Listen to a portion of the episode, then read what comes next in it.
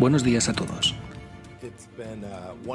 Han pasado 128 días desde que la doctora china Ai Fen, directora de la unidad de emergencias del Hospital Central de Wuhan, compartió información en Internet sobre un paciente con un virus similar al SARS. Su colega, el doctor Li Wenliang, compartió a su vez el informe de la doctora Ai con otros compañeros médicos. Al día siguiente, el 31 de diciembre, los funcionarios de salud regionales en Wuhan indicaron que estaban tratando a docenas de pacientes con una neumonía viral desconocida. Y en cuestión de días, los funcionarios chinos detuvieron al doctor Li y a otros siete médicos por difundir declaraciones falsas en Internet. China vio entonces que tenía entre manos una crisis emergente de salud pública. Ellos lo sabían. Podrían haber evitado la muerte de cientos de miles de personas en todo el mundo. Podrían haber evitado el mundo el descalabro económico. Tuvieron la oportunidad de hacerlo. En cambio, China ocultó el brote de Wuhan. Su Comisión Nacional de Salud ordenó la destrucción de muestras de virus el 3 de enero. China hizo desaparecer a valientes ciudadanos que dieron la voz de alarma. Desplegó sus órganos de propaganda para denunciar a quienes de forma honesta pidieron transparencia. Desde la estirpe de los libres para la estirpe de los libres. Muy buenas noches. Acabamos eh, de contemplar la comparecencia muy polémica de Michael Pompeo, secretario de Estado de Estados Unidos, ni más ni menos, y que acusaba de un cover-up a China. ¿Qué significa cover-up y por qué le he puesto este título a este episodio? Bueno, es un término anglosajón que más o menos quiere decir encubrimiento, esa es la palabra, encubrimiento. Tapar algo, disimular algo, desviar algo importante, una persona, una idea, em, de una luz pública, ¿no? Bien, pues hablamos de cover up, porque eso está en el ambiente y está provocando unas fricciones brutales entre China y Estados Unidos. Estados Unidos, em, en voz de Pompeo, está acusando a China de ocultar el inicio del brote pero fijaos en una cosa que es muy importante para esta noche, y sé que sois grandes investigadores, la mayoría, ¿no? Y que nos convencéis rápidamente con cualquier información, por eso estáis aquí. Bueno, él da un nombre. Y cuando este hombre, Pompeo, habla en esta comparecencia tan pensada y meditada y polémica, y que ha tenido sus trifulcas y retifulcas, da un nombre. Lo da al principio. Quedaos con ese nombre. Si se os ha pasado, no os preocupéis porque yo voy a recuperarlo porque ese nombre creo que es una de las claves entre el marasmo de información que nos invade. Vamos a llamar a esa mujer la denunciante. Su historia supera cualquier thriller. Forma parte quizá para ellos del cover-up. Si los servicios de inteligencia americanos y think tanks tan importantes como, en, como el American Enterprise Institute están en esto y dando informes, ya os voy a contar, no se dice ese nombre al azar. No se lanza ese nombre al azar en una comparecencia que están viendo en China en tiempo real. Bien. Luego veremos por qué. Tiene todas las claves quizá ese nombre. Según Estados Unidos, según sus investigaciones, según sus imágenes vía satélite, en la provincia de Hubei, en concreto en la contaminada Wuhan, estaban habiendo una serie de em, movimientos, fluctuaciones, mareas humanas acudiendo a determinados centros de salud y a un hospital en concreto. Eso significaba un incremento, evidentemente, en el tránsito a urgencias que hace que Estados Unidos sospeche que es la primera pieza, el primer ladrillo en esta ocultación del origen del virus, porque esto ocurría ya antes, mucho antes de los informes de la OMS y de los informes de la propia China. Es decir, Estados Unidos está queriendo acusar a China de que todo esto comenzó antes, por eso hubo luego tantas acciones que nos parecían tan tremendas y tan inmediatas.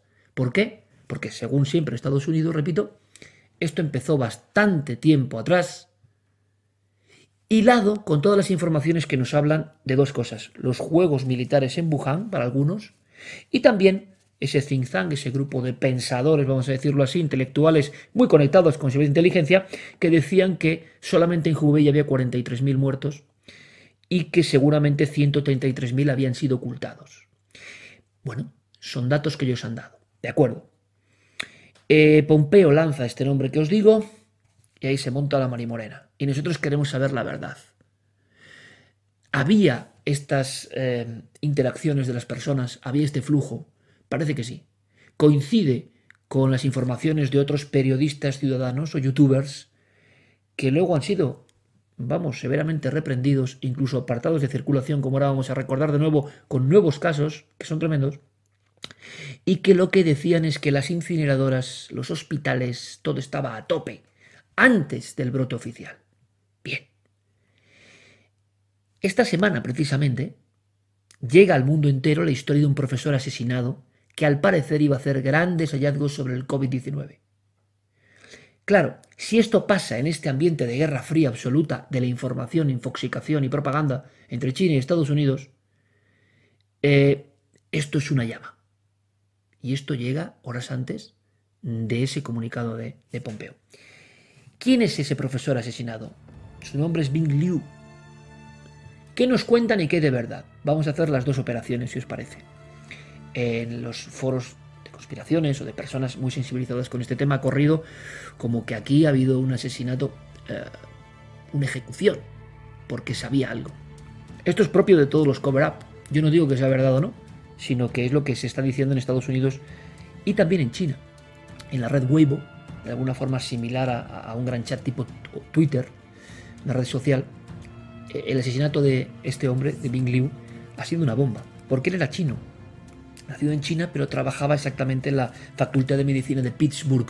Tenía 37 años, profesor asistente. ¿Cuál era su área? Muy interesante. Esa que mezcla la biología y la computación. El último, y todo esto es un serial, el último episodio de la estirpe de los libres tenía que ver con patentes. Eh, y tenía que ver con empresas, especialmente chinas y norteamericanas, que se encargan de pasar todo eso de lo vivo ¿eh? a la tecnología. Y lo importante que es eso ahora mismo. Pues el amigo Bing Liu, desgraciadamente fallecido, asesinado y ejecutado, era una persona que estaba metida en todo eso. Bien. El 2 de mayo pasado, alguien aprovecha una puerta entreabierta en una zona residencial llamada exactamente Ross Township y le descerraja, según el forense de la Facultad de Medicina, precisamente, un tiro en el torso, un tiro en la cabeza y un tiro en el pecho. Después huye, aparentemente. Bien. Eh, la NBC y la CNN, no son poca cosa, son los primeros en decir, ojo que este profesor, cito textualmente, sabéis que siempre quiero ser muy escrupuloso, estaba a punto de hacer hallazgos muy significativos sobre el COVID-19. Bien, pero ¿quién dice eso exactamente? Eso lo dice un titular simplemente, eso lo dice, es una leyenda, ¿no? Es, es precisamente arrojar propaganda porque hay un interés en pensar en sicarios que quitan de en medio a personas o es verdad? Bueno, pues lo dice Yvette Balar, que es el jefe del departamento donde Liu investigaba. Y esto es muy sorprendente, porque al tiempo que la policía decía que no había ningún tipo de nexo entre lo que este hombre investigaba y el crimen, pues en su universidad las declaraciones son curiosas cuando menos. Eh, la policía dice eso de inmediato en Pittsburgh y eso genera otra llama en este ambiente de cover-up, es normal es como eh, excusatio non petita, accusatio manifiesta. ¿Por qué de inmediato la policía en el primer informe habla de que no tiene nada que ver con las investigaciones de este hombre? Lo que sabemos es que aseguraban que había sido una disputa íntima con una persona. Este hombre estaba casado. Es más, su mujer es la que descubre el cuerpo tumbado de espaldas con el tiro en, en la cabeza, en el pecho y en el torso. Bien. En la universidad hay un comunicado doble Fijaos qué interesante, porque esto lo hemos recopilado de medios locales de allí. Dice sus superiores, hizo contribuciones únicas a la ciencia desde esta universidad. Pero tampoco se han dicho cuáles. Ahora lo dice la propia universidad. Contribuciones únicas en, qué estaba trabajando este hombre. Especifiquemos más. La propia universidad, el día después del asesinato cruel, le da un homenaje y ratifica lo siguiente. Os leo. Ling Bing Liu estaba a punto de hacer hallazgos muy significativos para comprender los mecanismos celulares que subyacen a la infección por SARS-CoV-2 y la base celular de las siguientes complicaciones. Bien, añadían, haremos los profesores un esfuerzo para completar lo que él comenzó. Están trabajando universidades de todo el mundo. Pittsburgh es realmente importante dentro de esta carrera. No lo sabemos. Bing Liu tenía 30 artículos publicados. Bueno, comparado, por ejemplo, por decirlo de alguna manera, ¿no? El ámbito académico, con, Adolfo García Sastre, que estuvo en, en, Milenio Live el viernes pasado, demostrando su grandeza, humildad, saber estar, tranquilidad, claro, tenía 500. Es decir, hay una especie de ranking, no, no ser mejor ni peor. Pero desde luego eh, no parecía un primer espada en su ámbito, aunque en su universidad, bueno, sea por cariño, sea por conocimiento, dicen que sí.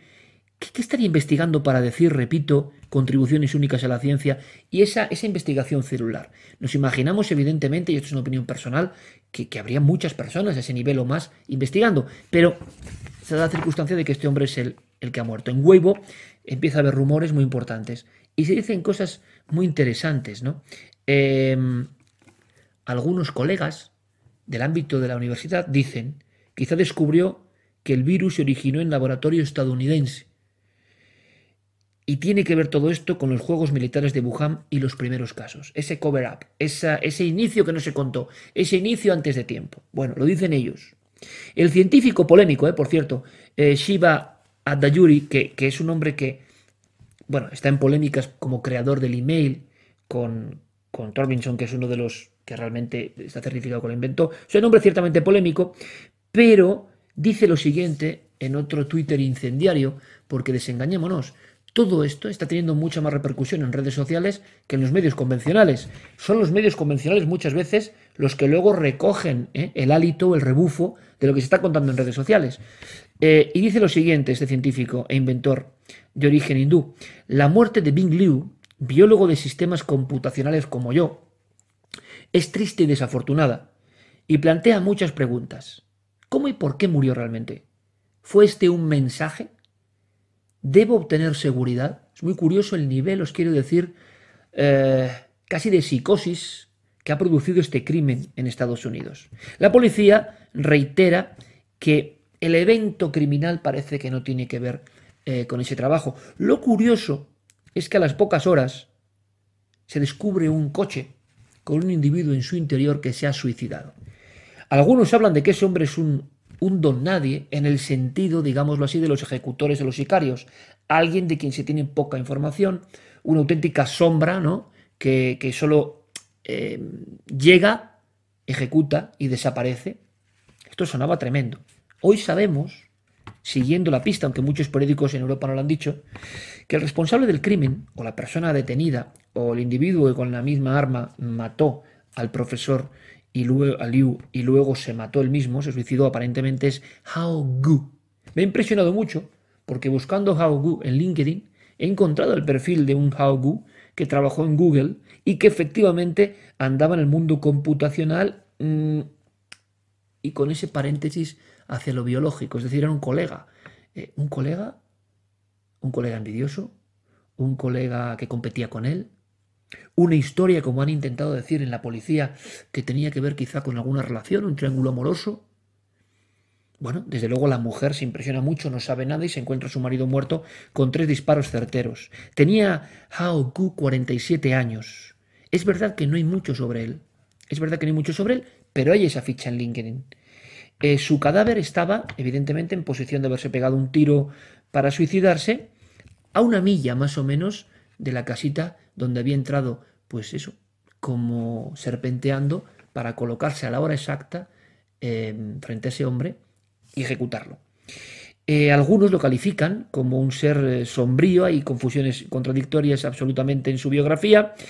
Em, se confirma que es ingeniero en software biomédico, software biomédico, trabajó en un centro muy importante durante 16 años y el resto de cuentas en redes sociales eh, no existen.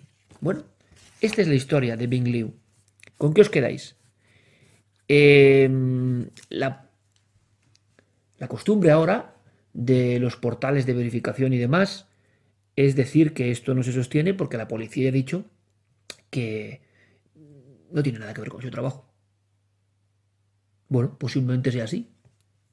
Y posiblemente no sea así. Porque la policía puede decir lo que quiera, evidentemente. De momento, mm, las pruebas de alguna otra cuestión que no tenga que ver con su trabajo, no aparecen. Y es curioso que la persona que le ejecuta tenga que ver con ese mismo mundo de la computación y la biología. Sea como fuere, parece un hecho bastante local. No, eh, no tenemos noticias de que en Pittsburgh eh, se fuera a hacer un hallazgo impresionante. Esto es un poco meter leña al fuego en un ambiente como el que estamos viendo del cover-up y la sensación un poco de, caza de brujas o de miedo que existe, ¿no? incluso entre los propios científicos. Bueno, si vamos a los verificadores de noticias, que suelen ser tan, tan estrictos, ¿no? Cada uno que piense lo que quiera, esto no es conspiración, les irrita la conspiración, porque lo que es es lo que dice la policía.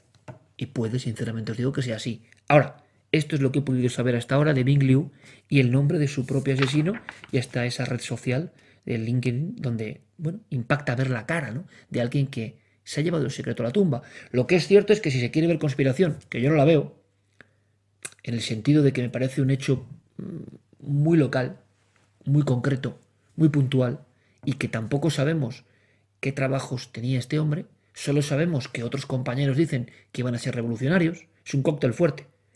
Sabemos que este Hao Gu trabajaba en su ámbito y sabemos que se lleva el secreto a la tumba, como pasa en muchos casos extraños, que, oye, mira, pues del asesino se sabía muy poco, pero el profesor mm, caput.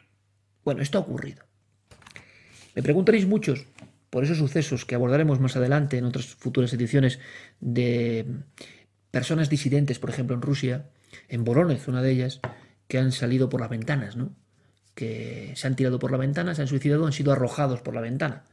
Y que todas ellas eran personas muy eh, críticas con el estado eh, de shock permanente de los servicios de urgencias, de los EPIs que tenían que llevar. Algunos de los doctores rusos habían sido obligados a seguir trabajando a pesar de dar positivo en coronavirus. Pero son dramas muy concretos, ¿no?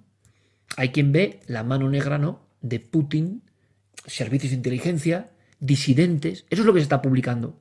Mi pregunta, desde, desde esta isleta que es la estirpe de los libres, es, estamos ya de lleno en una información que recorre el mundo y que no se confirma muchas veces y en un instante de, de, de absoluta batalla, ¿no? absoluta batalla ideológica.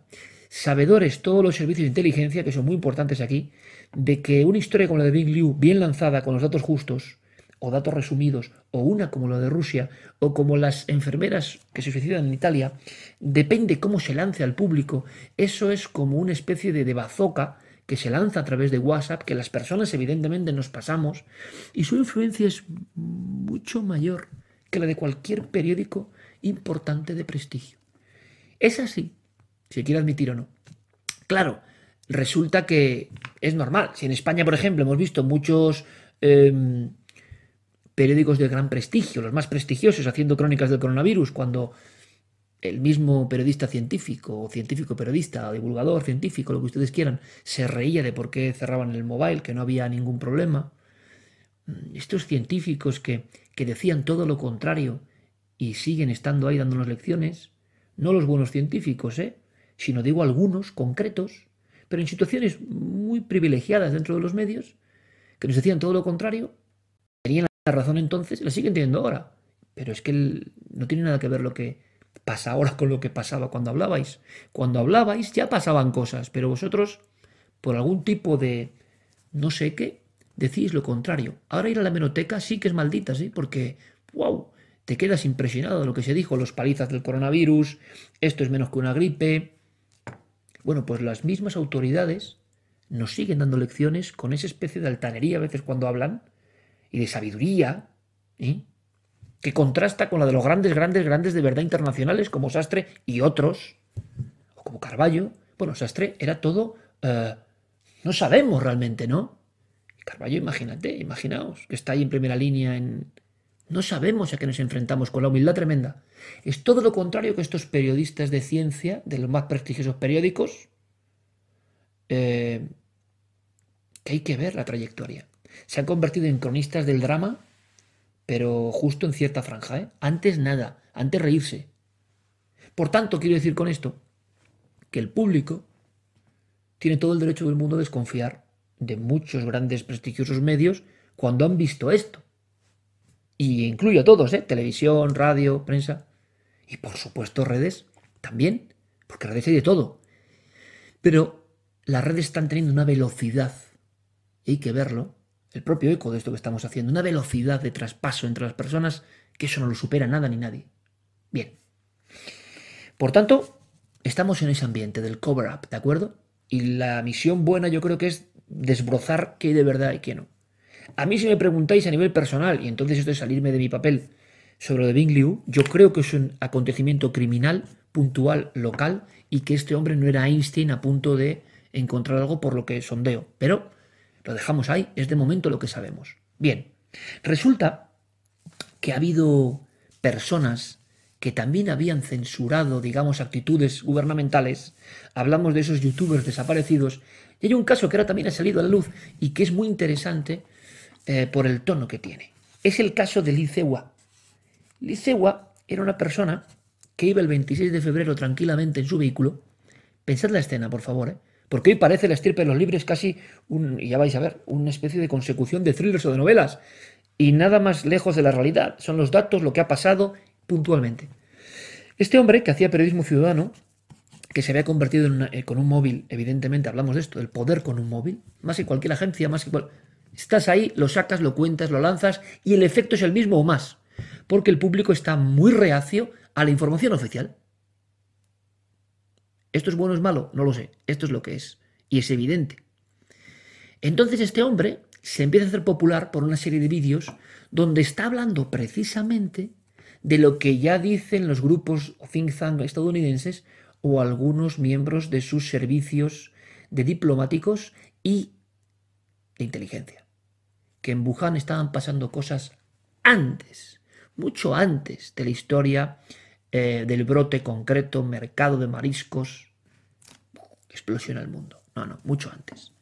La gente agobiada por una especie de síndrome y acuden a los hospitales. Y entonces en Wuhan empiezan a ver lo que está pasando, pero en Wuhan no cuentan. A estas horas la OMS sigue pidiendo informes sobre esta franja del tiempo del cover-up y de momento la respuesta de China, aunque ha habido sus movimientos que vamos a contar, no ha sido ¿eh? rotunda, no ha quitado las dudas.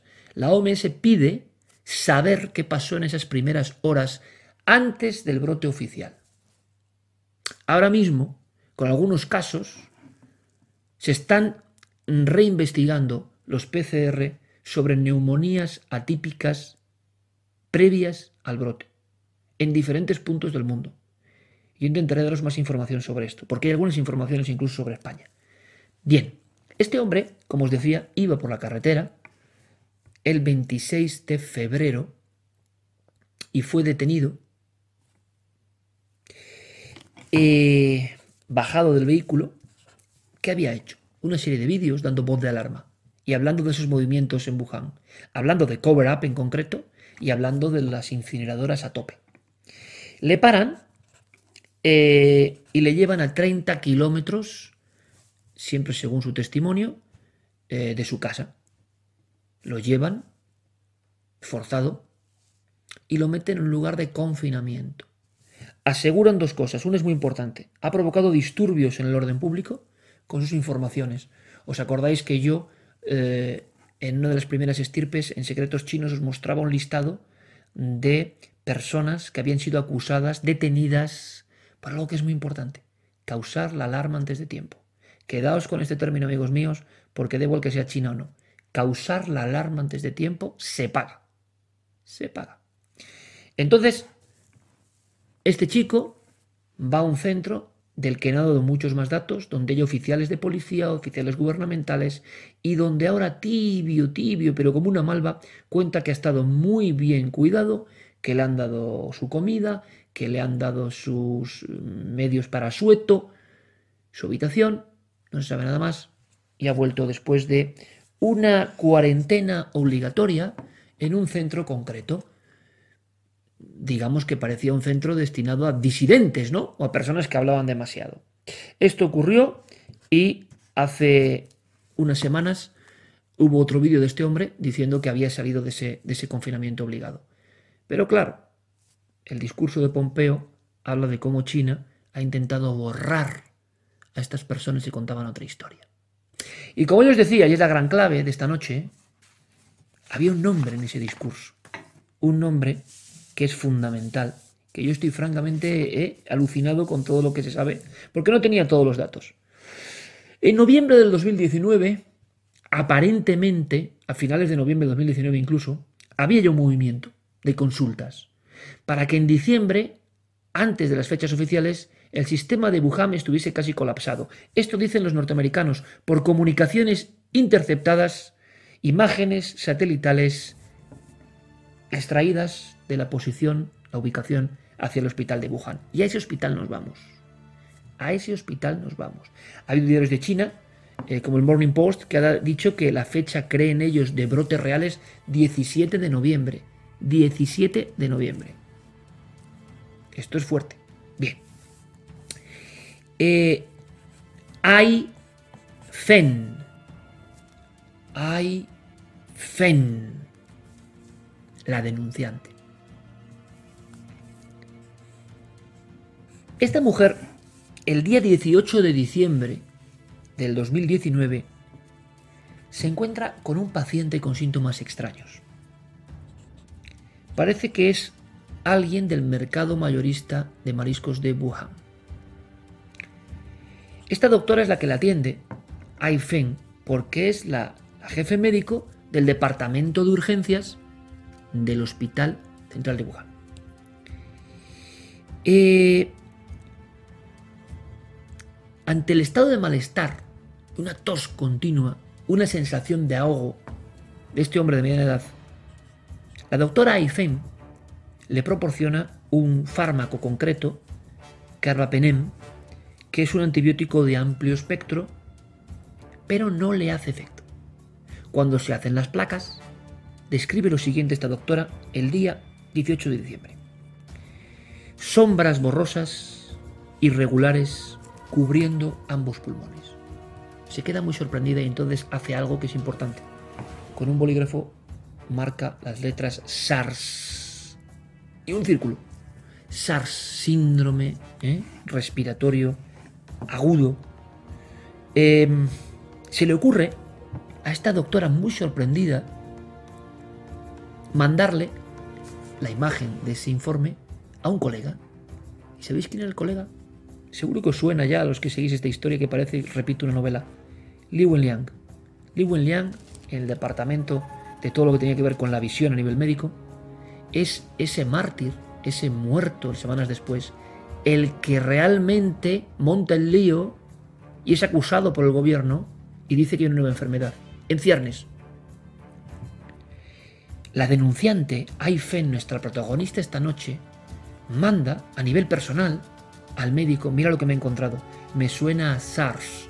Los dos médicos se quedan impresionados porque saben que el SARS fue una pesadilla, que por fortuna la propia naturaleza o el misterio de lo que son los propios virus fue desalojando de la vida del planeta.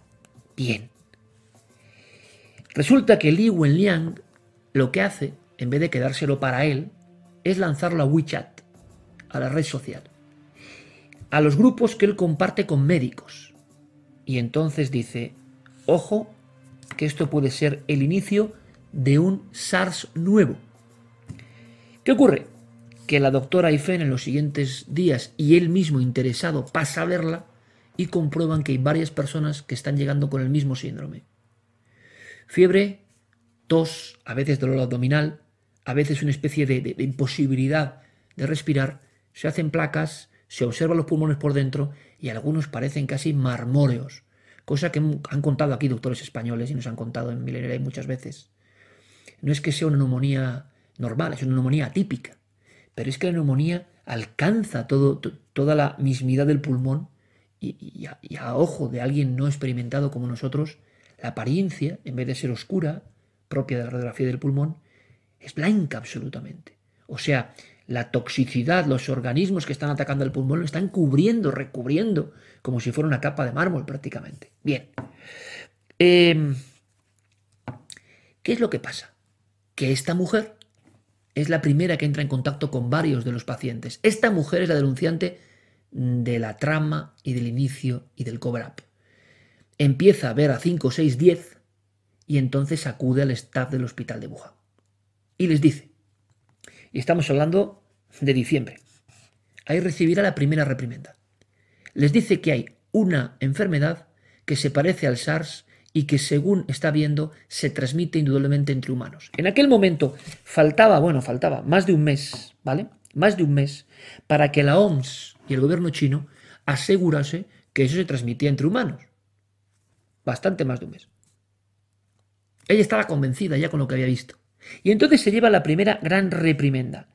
Eh, la llevan a la planta noble y le dicen, em, concretamente, va a ser sancionada por difundir rumores y decir algo tan alarmante, ¿eh? importante la frase, como que se contagia entre humanos cuando están seguros de que eso no se contagia entre humanos. Pero lo está diciendo la de urgencia, o sea, la doctora Carballo de allí, que está en primera línea y está avisando a los jefes.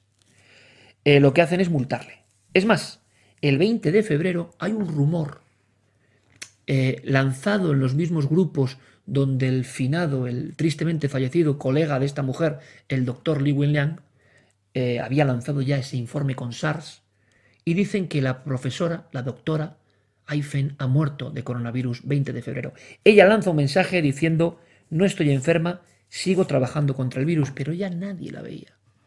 Ya nadie sabía bien dónde estaba. Es más, en esas fechas, ella tenía prevista una conferencia online y, hay como ausencias que nadie comprende. Pero todo esto es un inicio. La doctora continúa realmente viva, ha sido un falso rumor, ¿qué ha pasado? Ahora hay muchas horas donde ella desaparece. Alguien dice que incluso está siendo recluida. Familiarmente habrá un silencio que luego se romperá. Seguimos. Eh, el día 10 de marzo, en esta crónica, ella rompe el silencio a pesar de la reprimenda, rompe el silencio, porque lo que está viendo ya es evidentemente imparable.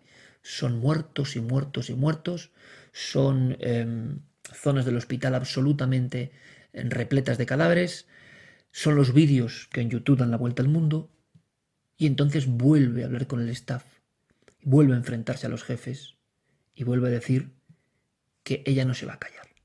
Entonces no se le impide, ella queda con unos periodistas y hace una entrevista para la revista People versión china. Esa entrevista es una bomba de relojería. En ese momento, ella ya ha visto morir a cuatro colegas por el coronavirus, jóvenes, entre ellos el doctor Li Wenliang, que todavía no sabemos bien por qué murió. Si es que se transmite el virus directamente por una observación ocular, que es lo que estaba haciendo él. Sea como fuere, Li Wenliang se convierte en un mártir pero Aifen está como por detrás, no sale en los medios hasta el 10 de marzo. Entonces habla con People China y dice cosas que son tremendas. Dice lo siguiente, y quiero ser absolutamente eh, textual, evidentemente. Dice que le obligaron a callar, dice que fue reprendida por todos sus superiores al informar de una enfermedad nueva, una neumonía que no respondía a antibióticos, eh, y dice que el SARS ya estaba aquí, por supuesto, en esos mediados de diciembre. Dice que cuatro doctores eh, habían muerto, cuatro compañeros, y dice que ella cuando empezó a ver la importancia de esta enfermedad y el intento de censura, va diciendo a diferentes compañeros de diferentes áreas del hospital que se pongan ropa protectora, gafas, mascarillas, hay una segunda bronca por el tema de la ropa protectora, gafas y mascarillas, y será la segunda y penúltima reprimenda. Ella se despide del staff médico diciendo que he hecho de malo. Es su última frase, según se dice, por ejemplo, en The Guardian, ¿no? En The Guardian hablan de Wuhan Doctor speaks out against authorities, em, habla a la contra de las autoridades, se enfrenta a las autoridades de su propio hospital y autoridades políticas es el eco de un artículo donde en el fondo el resumen es, nos han engañado, esto viene de antes, yo alerté, no me hicieron caso. Esto viene de antes, va a ser una marea humana, esto va a ser una nueva peste y no me han hecho caso. Es más, llega a decir que de haber sabido lo que venía, esa primera reprimenda de los doctores por causar pánico y alarma y disturbios eh, en las estructuras del hospital, ella no se hubiera callado esa primera vez. Admite que después de la primera vez que le echan la bronca, ella se calla y pasa a un segundo plano, esas horas perdidas. Pero que luego viendo los resultados, le entra una congoja y dice ahora que se siente un poco culpable, que no tenía que haberse callado. Esto nos suena de algo, ¿no? Y nos suena incluso de personas de nuestro país. Habla eh, sin ningún problema de que durante más de un mes ella tenía los datos para saber que esto se transmitía entre humanos y que durante semanas la OMS y el gobierno negaban. Pero gobierno negaba significaba que la pandemia era brutal en China, pero que la OMS negara, y esto es importante, pues quizá retrasaba la acción del resto del mundo. La denunciante denunciaba desde el epicentro, desde la zona cero, la descubridora de esta pandemia en el oficial, y sus propios jefes la reprimían y el propio staff gubernamental la retenía.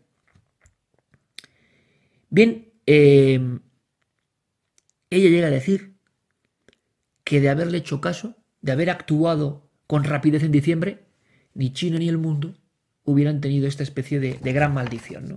Son eh, palabras fortísimas. ¿Y qué ocurre entonces con esta entrevista? ¿Qué es lo que pasa? A las tres horas, y esto sé que parece increíble, pero es real. Eh, por ejemplo, New York Post o, The Guardian se harán eco luego de toda esta cronología el 10 de marzo el artículo La denunciante es eliminado a las 3 horas de la propia web de la revista y de las redes sociales de la revista. No ha pasado en ningún momento de esta crisis con ningún otro artículo. En Internet empezó a ser compartido por la gente. Y entonces pasa algo que ya da esto tintes de... Se introduce al parecer un algoritmo que denuncia la presencia de ese artículo de la denunciante con todas estas acusaciones tremendas y va borrando de la red, como si fuera una serpiente que come a su víctima, va avanzando por la red. ¿Qué hacen entonces los que creen que esta doctora es una heroína, que esta entrevista es muy importante, que lo que dice es clave para entender el inicio de todo esto? Empiezan a encriptar el artículo, esto es muy interesante, empiezan a, por ejemplo, utilizando emojis, utilizando código Morse, utilizando los puntos, a pasarse la información en WeChat, en Weibo, por fracciones, intentando ¿no? esquivar la vigilancia gubernamental. A las tres horas, eliminado, borrado absolutamente. Es curioso porque ella había enviado unos tweets como muy extraños. Estoy bien, sigo trabajando. Pero ya no se le veía hacía unos días, ¿de acuerdo? Eh, la última reprimenda debió ser importante y con otro tipo de personas, por lo que, por lo que se sabe. Y desde luego la quitaron las ganas de seguir dando más entrevistas. Es la última entrevista que ella da. Bien, eh, IFEM, lo que sabemos, o lo que denuncia Reporteros Sin Fronteras el día 13 de abril de este mismo año, claro, es que eh, las familias y los amigos em, implicadas en esta trama creen, no solo de IFEM, sino de los otros colegas eh, denunciantes con ella al principio, como el doctor muerto, creen que esta mujer puede estar retenida como hubo otros casos, retenida, confinada, em, esas normas de seguridad, de apartar a alguien, amablemente, eso sí. Em, aparecieron algunos mensajes tranquilizadores días después de la entrevista, pero la familia, y esto es muy importante, los da como falsos, como que no son suyos, que están activas las redes, pero que no es ella hablando. Se publican algunas fotografías como de ubicación, pero nadie puede comprobar si son de ese día y son reales, no son pruebas de vida. En la última franja de la entrevista dice que esta tragedia de esta neumonía de Wuhan se podía haber evitado. Incluso hay compañías, digamos, de encriptación eh, por blockchain eh, que intentan introducir en algunos lugares para preservar fragmentos de este artículo que podemos ver. Evidentemente en Internet es muy difícil censurar algo, pero en China se intenta en esas tres primeras horas, en esa jornada, se intenta borrar cualquier tipo eh, de visualización de ese material. Consiguen el efecto contrario, evidentemente. Y ahora, periódicos muy importantes han reproducido fragmentos de ese artículo, que es una denuncia brutal. Sabemos, también por Reporteros Sin Fronteras, que esta mujer acude a su esposo y le dice, antes de desaparecer, que posiblemente, y esto es tremendo, tenga que hacerse cargo de su único hijo porque no sabe si puede tener problemas por lo que ha denunciado. Eh, la revista Forbes incluso dijo que un grupo de internautas, teniendo eh, un final muy malo para esta mujer, preservó todos los documentos en una especie de arca de Noé digital, solo con unas claves que tienen solo cinco personas. Em, hay un tuit muy raro que quiero leeros, porque la cuenta de Weibo del, del, Twitter chino, de alguna manera, sigue activa.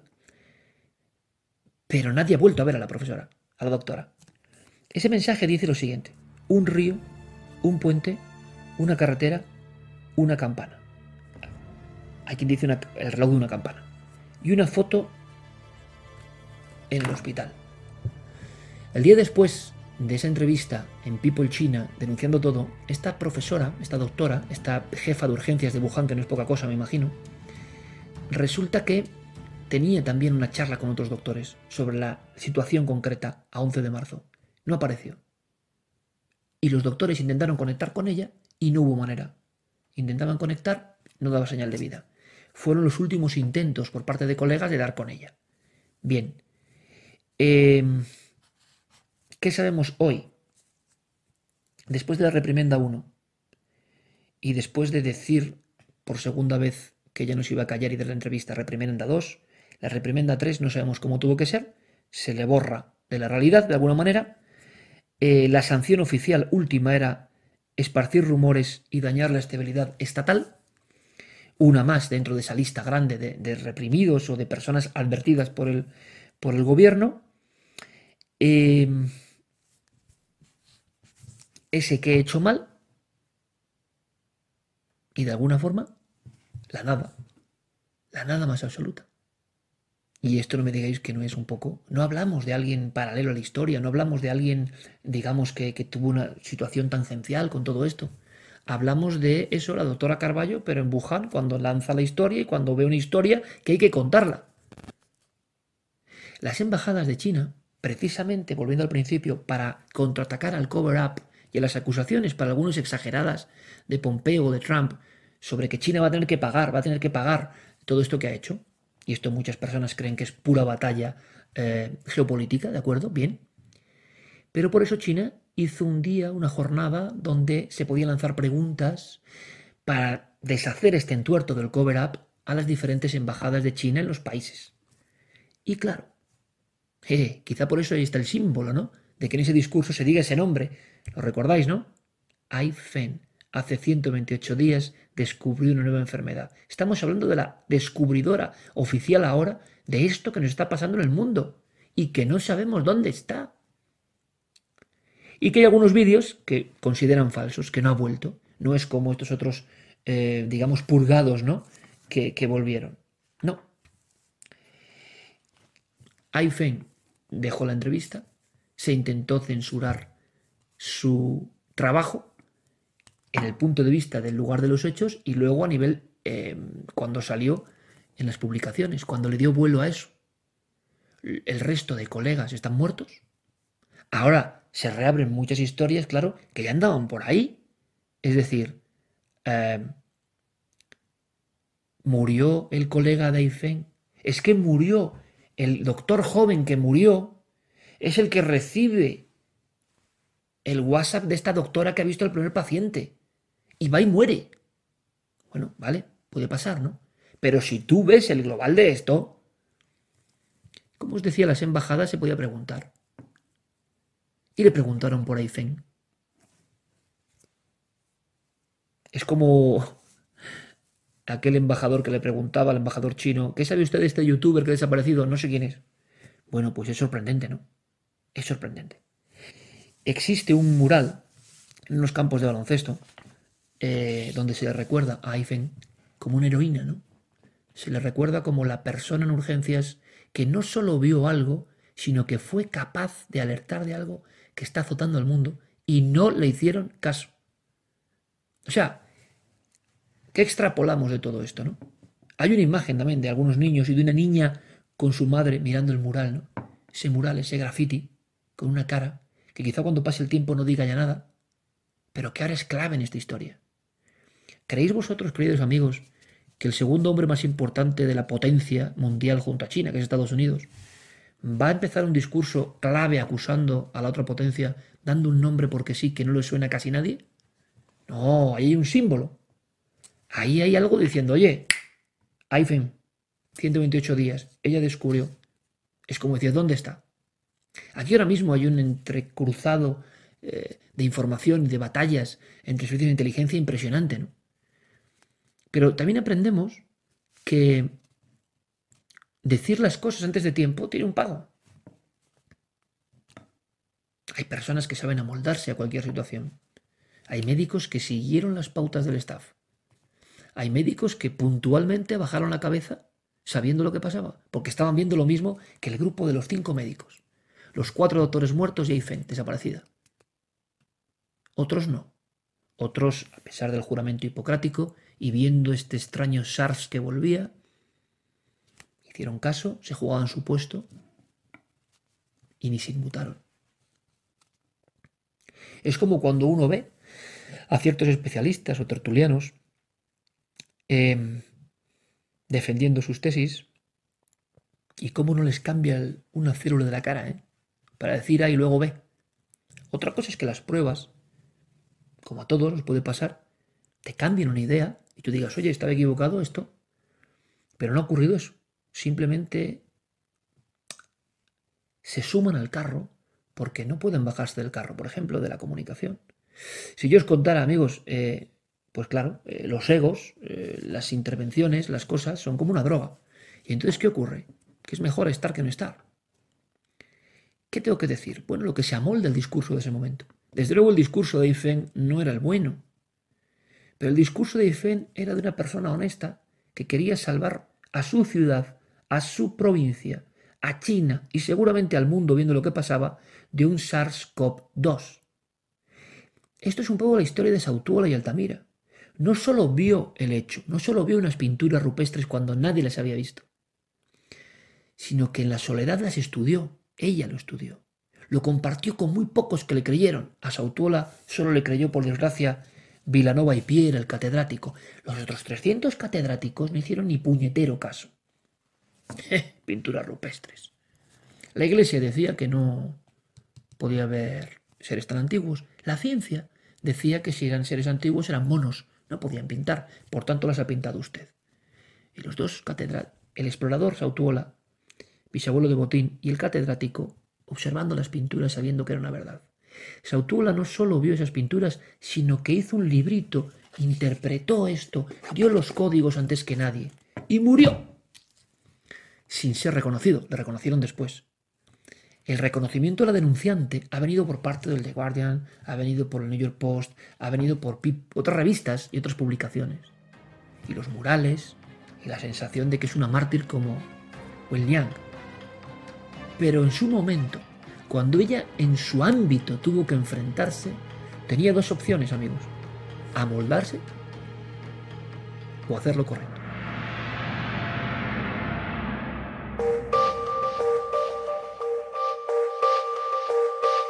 Y hasta aquí, queridos amigos, lo que sabemos de la historia de la denunciante, lo que oficialmente se cuenta en todos los medios del mundo. Y cuando digo todos es las principales cabeceras españolas, europeas y mundiales. Todas. Todas. También los programas de televisión internacionales, cadenas como la CNN, la NBC, EBC, todas. Y también los programas de radio. Oficialmente esta es la doctora censurada la doctora desaparecida. Para Reporteros sin Fronteras, sin embargo, hay un extraño elemento que es un vídeo, es un vídeo donde ellos creen que puede haber maniobra incluso del gobierno, una especie de teatralización. La sospecha, como decimos, de que sus redes sociales, como admitía siempre, según esta fuente, su propia familia, em, sean manejadas por otras personas, reutilizando material. Es nuestro compañero Cristian Llorente el primero en que se percata de que existen algunas imágenes que evidentemente muestran una realidad de esta persona trabajando en el hospital y posteriores, desde luego, a la desaparición oficial. Estamos hablando, amigos, de que todo el mundo ha dado por desaparecido y nosotros mismos en la investigación, evidentemente, no podemos desconfiar de todas las cabeceras del mundo. Y sin embargo, aquí veis el timeline. Sí, el Weibo de esta doctora continúa activo. Y hay mensajes muy diferentes. Y si entramos en los servidores del Weibo, nos damos cuenta de que existen imágenes y textos. Y analizando algunas de las imágenes, comprobamos cómo la doctora denunciante desaparecida está aquí con este rostro, es verdad, un rostro como atormentado, extraño, está en el hospital y existe una pantalla trasera. Si aproximamos la imagen, si hacemos zoom, comprobamos que es el 1 de abril del 2020. Por supuesto, alguien podría decir que también esto es una maniobra, pero de inmediato nos ponemos en marcha. Contactamos con varias personas, nuestros contactos chinos. Uno de ellos, gracias al compañero Javier Gascón, nos llega a decir, nos llega a revelar que esto es una tradición casi dentro de las redes sociales que a veces se utilizan para bueno, lanzar documentos y argumentos contra el gobierno, pero que efectivamente es imposible llegar más allá. Nunca sabremos si esta doctora es ella o no. Pero observando da la impresión de que desde luego es muy cotidiano. El asunto que ella trata es como si realmente hasta el 5 de mayo, 5 de mayo, los mensajes hubieran seguido y desde luego resultaría casi de película de terror que no fuese ella. Conectamos con el doctor Javier Cantón y con algunos amigos que tiene dentro del ámbito de la biología de China. Sigue nuestra investigación prácticamente dentro del hospital y nos cuentan y revelan directamente a través de una conversación en inglés que la profesora no está desaparecida, que ella está sana, que no tuvo coronavirus y que no ha sido confinada y que todo es una maniobra de fake news. Sinceramente yo no lo puedo casi ni creer en la madrugada cuando estamos descubriendo esto en tiempo real para todos vosotros. ¿Cómo es que todos los medios del mundo dan por desaparecido, que hay una especie de homenaje de Reporteros sin Fronteras, que hay todo tipo de, de recuerdos del artículo que censuró y hizo desaparecer a esta mujer? ¿Y cómo es posible que prácticamente nadie ha reparado en que hay documentos que son posteriores a su fecha de desaparición y que los estáis viendo? Todos los intentos por hablar directamente con ella han sido en vano, pero desde luego la denunciante parece viva, parece no desaparecida y parece, según nos confirman, que sigue sana y realizando sus labores dentro del mismo hospital. Seguro que fue reprendida, seguro que fue amonestada, pero parece que no desaparecida, como han dicho. Estos mensajes que estáis viendo son de los últimos días y son mensajes que entran dentro de lo cotidiano. Por supuesto nos quedamos sin palabras. Como nos dicen en China es una fake news. ¿Y entonces qué significa? Que la historia se ha quedado ya ahí flotando en miles y miles de noticias que se replican sobre la desaparecida y no es así. Y si esto ocurre con la persona que denuncia la nueva enfermedad, con alguien tan relevante, ¿qué no pasará con cualquier otra información? Como para creernos lo que se publica en cualquier sitio, sea en redes sociales o en medios prestigiosos. Indudablemente, aunque no podemos demostrarlo al 100%, yo diría que en un 90%, la denunciante desaparecida, en un giro casi copernicano, nos damos cuenta de que tiene mucho de aparecida. ¿Qué reflexión hay en todo esto?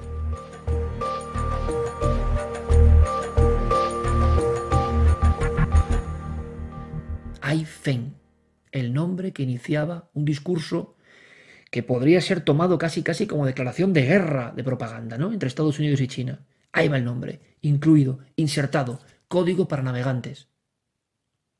Muchos antes del estirpe, si oís este discurso, no sabéis de qué estamos hablando. Ahora lo sabemos. Esa es nuestra función. Y es nuestra función porque creo que nosotros precisamente no nos hemos amoldado a cada cosa, ¿no? sino que desde el principio hemos intentado a nuestra forma, a nivel periodístico, seguir adelante. Cuando hemos recibido todo tipo de acusaciones de alarmismo y todo tipo de, bueno, otro tipo de acciones por parte incluso de, de colegas o de medios, nosotros hemos seguido adelante creyendo en lo que hacíamos. Desgraciadamente no nos hemos equivocado. Llevamos una crónica que son ya muchas crónicas.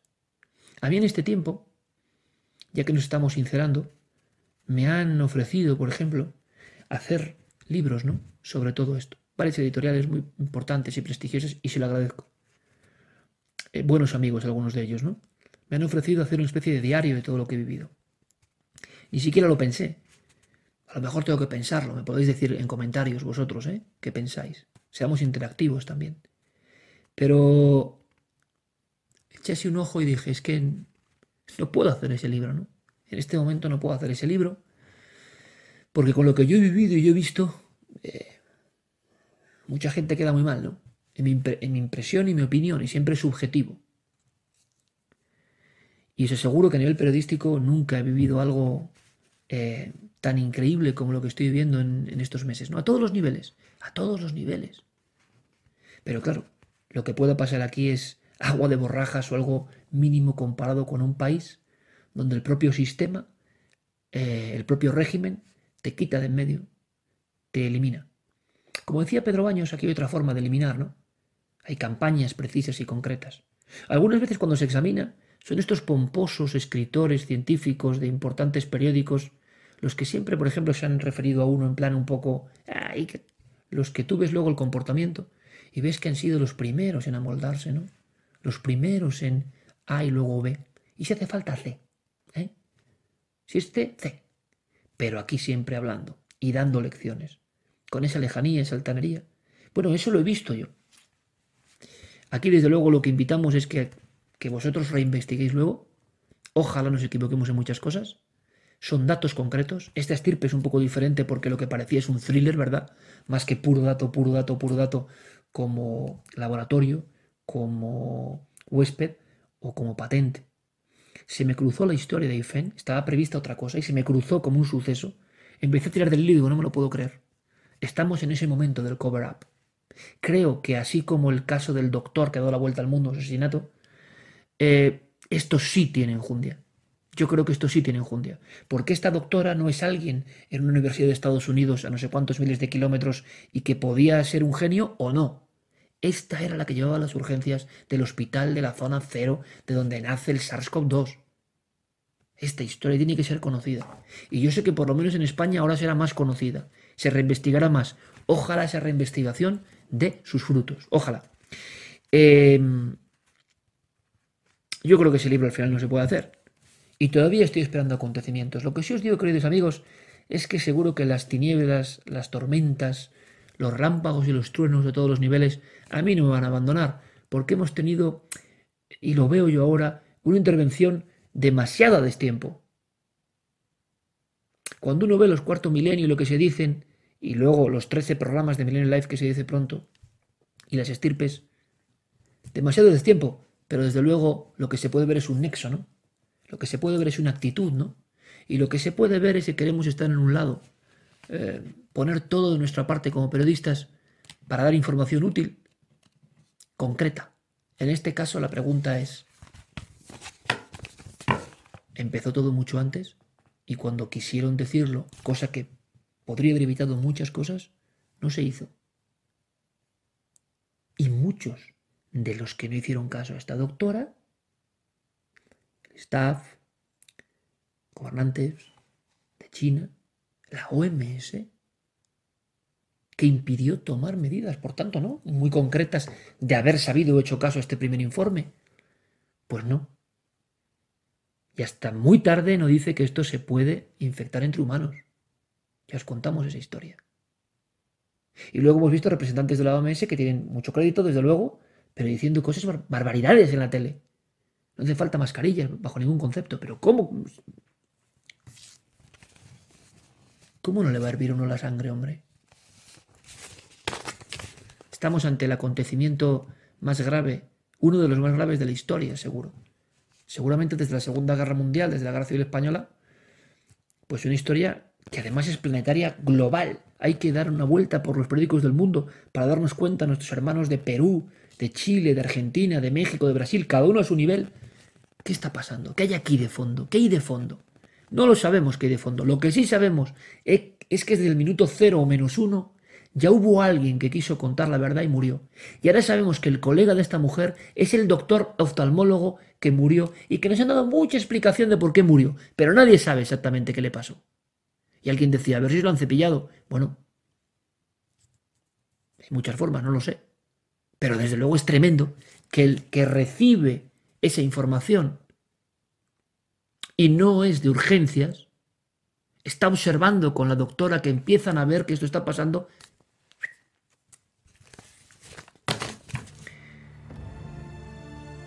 Decía aquel filósofo pensador Hegel, ¿no? Lo único que podemos aprender de la historia es que nunca aprendemos nada de la historia. Buenas noches amigos. Desde la estirpe de los libres para la estirpe de los libres.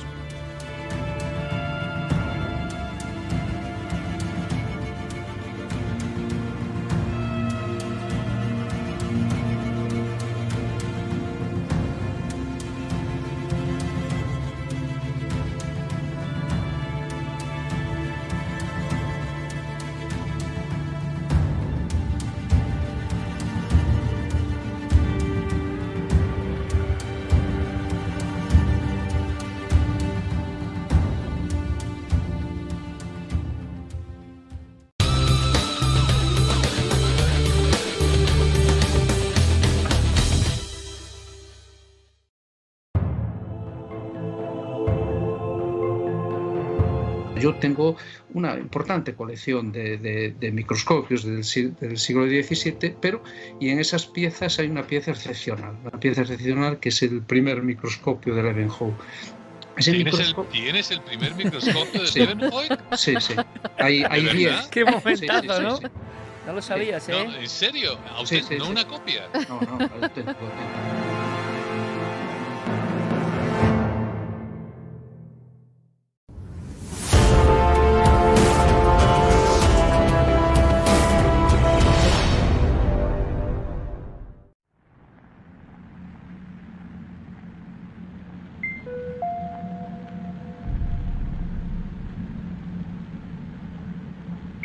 Nos han educado para ver solo con los ojos, en una visión única.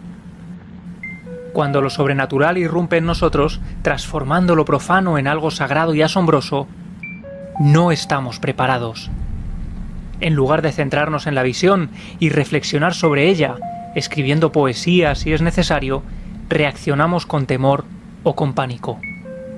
En lugar de responder por un igual, es decir, asimilando a través de la imaginación la complejidad de la imagen que se nos presenta, llamamos con voz débil a un científico para que nos tranquilice.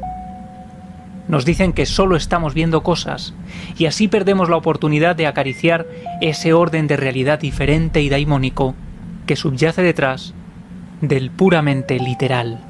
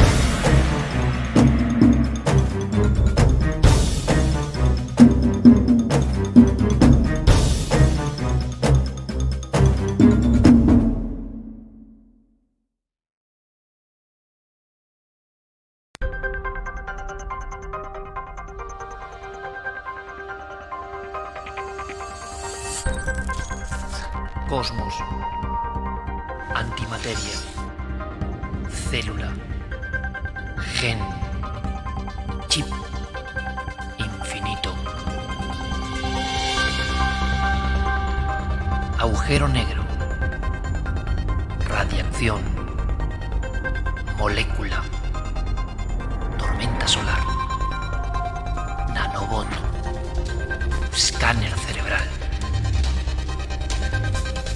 Ciencia asombrosa, porque los grandes misterios están aquí.